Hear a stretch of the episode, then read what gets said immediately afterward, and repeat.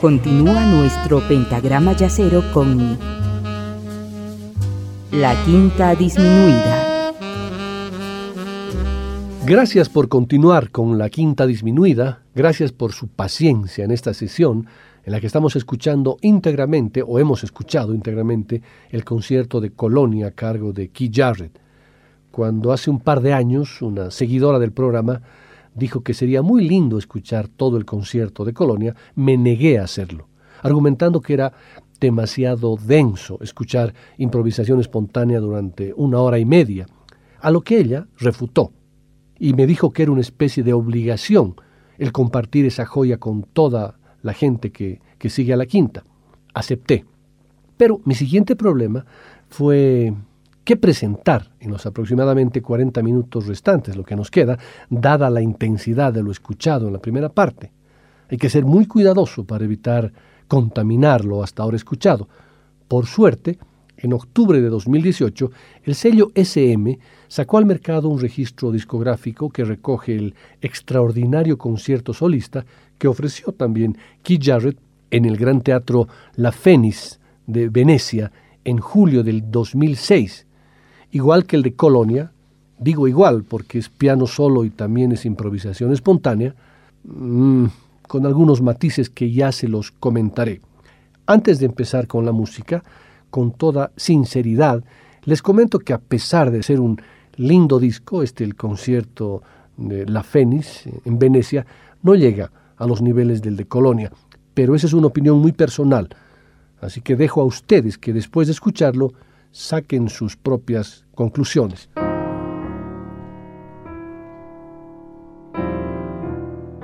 La Fénix es el último álbum doble de Keith Jarrett que se inscribe en la serie de las improvisaciones espontáneas solistas en grandes salas de conciertos o de ópera, como las de Colonia, que escuchamos en la primera parte, la Scala de Milán, el Carnegie Hall y el Teatro Municipal Río de Janeiro, entre otras.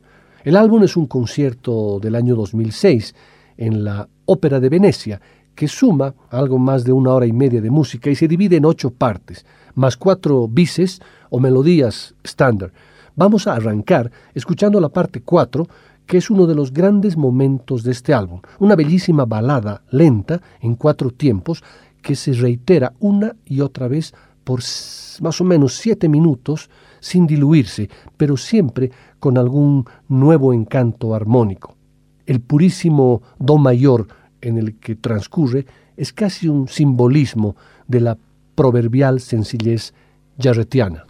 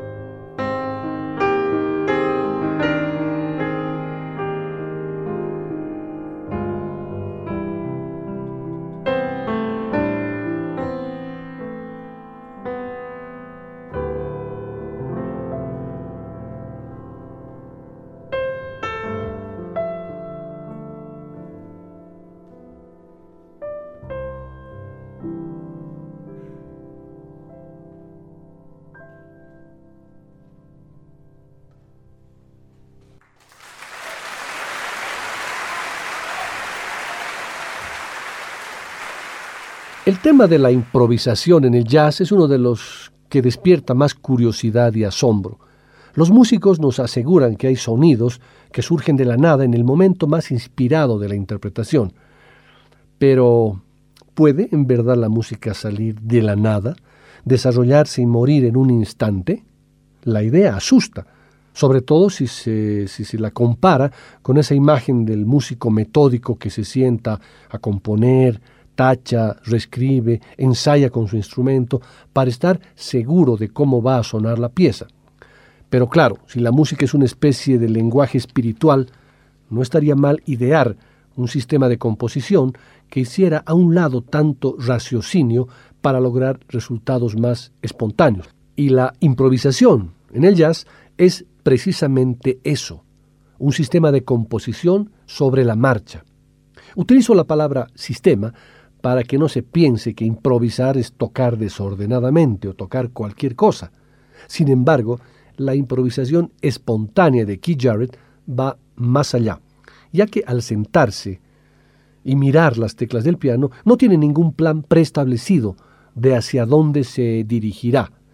En la historia del jazz son notables algunos ejemplos discográficos de este sistema de creación. Por ejemplo, los conciertos en Japón de John Coltrane del año 1966 y, por supuesto, el concierto de Colonia de Keith Jarrett del año 75 que escuchamos en la primera parte. El espíritu de sus experimentos no dista mucho de aquellas obras maestras de la improvisación, pero aparece aquí una primera dificultad. Esos discos clásicos no eran grabaciones de cualquier improvisación, sino de los momentos más inspirados de toda una carrera. Como anotó alguna vez Keith Jarrett, esa disposición del músico para improvisar también lo hace vulnerable a todo lo que suceda a su alrededor. Si su entorno es el de una sala acogedora y un público dispuesto a dejarse llevar, la energía que de allí surge es única y entonces se justifica que estén los micrófonos para registrar un momento irrepetible. Si, en cambio, el único entorno son las cuatro paredes y la asepsia sonora del estudio de grabación, el resultado será, o podrá ser, apenas afable. La improvisación fue estudiada a fondo por Barry Green y en su libro The Inner Game of Music concluyó que para improvisar correctamente hay que evitar pensar, poner la mente en blanco y dejar que la música fluya. Los resultados son interesantes la mayoría de las veces, pero mágicos muy, muy pocas veces.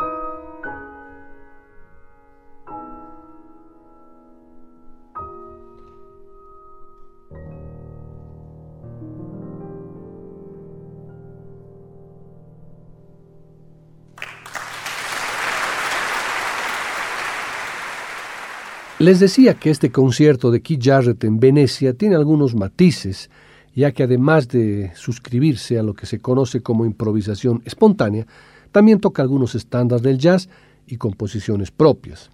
La diferencia fundamental radica en que cuando uno improvisa sobre un estándar, tiene de alguna forma un esquema preestablecido, basado en la melodía del tema, la armonía, algún modo o algo. En cambio, en la improvisación espontánea no hay nada, no hay ninguna referencia.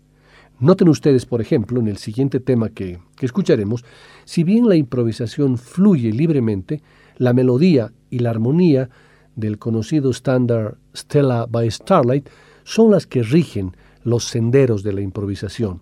Más allá de esa explicación, con la Fénix, Jarrett ratifica una vez más su posición como uno de los pianistas más versátiles de la música contemporánea, su dominio en los distintos lenguajes y por sobre todo la comunicación que mantiene con el público, aún en este estado solitario, enfrentando a su instrumento, solo ratifican su enorme influencia y jerarquía en el contexto del jazz actual.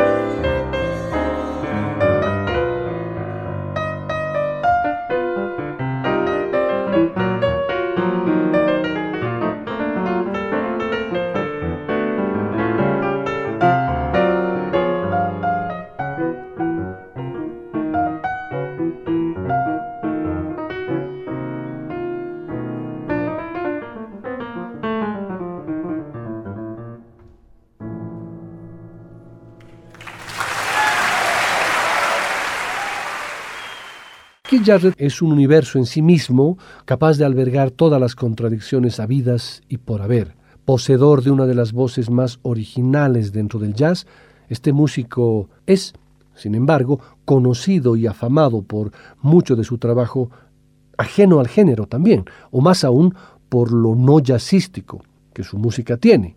Habla de lo insensato que resulta proponerse ser un músico de jazz y académico a la vez, pero se aboca a la tarea de tocar y grabar obras de Bach, Mozart y Sostakovich. Es visto como el arquetipo del pianista de jazz, pero reconoce su máxima influencia en saxofonistas como Sonny Rollins, Ornette Coleman o John Coltrane. El hombre huraño y reconcentrado que para de tocar si el público habla durante un concierto o cancela presentaciones si considera que el piano no es de la calidad adecuada, excepto en Colonia, suele conceder entrevistas o escribir artículos en los que aborda con agudeza una cantidad de temas de lo más amplia y expresa de un modo fascinante la dialéctica entre lo único y lo diverso, aparentemente inconexo. En su concierto en Venecia, aparte de las piezas de títulos seriales, parte 1, parte 2, parte 3, no sé, y de estándares del jazz, incluye una versión de The Sun Whose Race, composición de Arthur Gilbert y A.S. Sullivan, que pertenece a la ópera del siglo XIX de Mikado.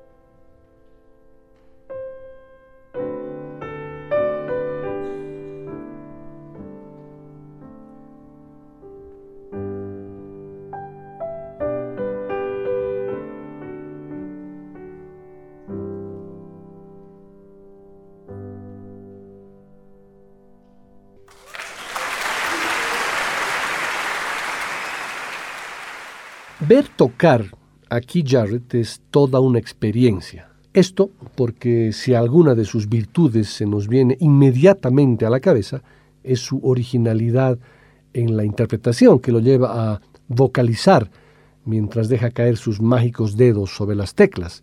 Este pianista, nacido en Allentown, en Pensilvania, el 8 de mayo de 1945, tararea, y a veces se puede decir hasta que maulla las melodías mientras las está tocando, mientras atraviesa por un estado de concentración total, en que la música pasa a través de su cuerpo, como lo hace un medium que se comunica con el más allá. Jarrett es el más europeo de los músicos de jazz estadounidenses, el que está más en deuda con la música clásica occidental. Entre otros, recuerdo que ha grabado el clave bien temperado de Bach.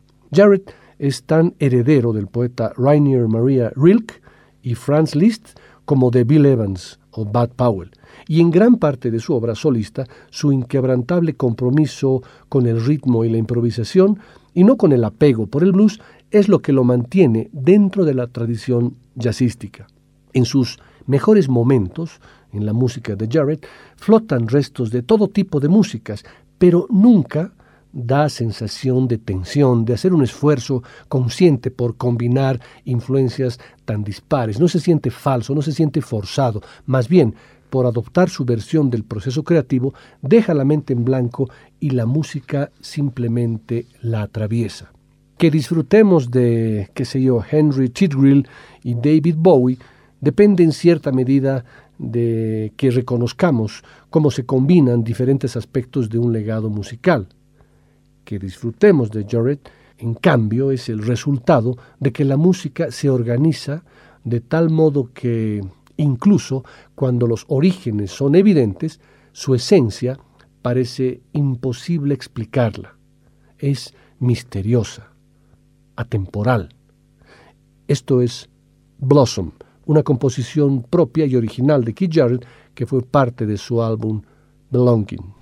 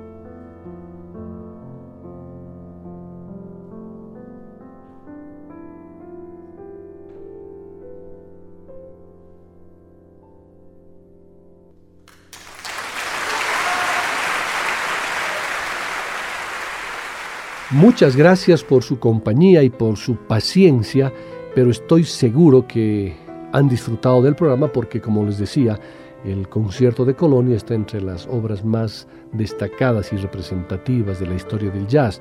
Debe estar entre los 10 álbumes más importantes, inclusive más vendidos de un músico solista, de un pianista que toca solito en un, en un concierto. Y en la segunda parte hemos escuchado una producción de una grabación del 2006 en, en Venecia del propio Keith Jarrett y en realidad hemos tenido dos horas de intensos, suaves, melancólicos, líricos, melódicos sonidos que brotan de un piano. Muchas gracias y hasta el próximo jueves.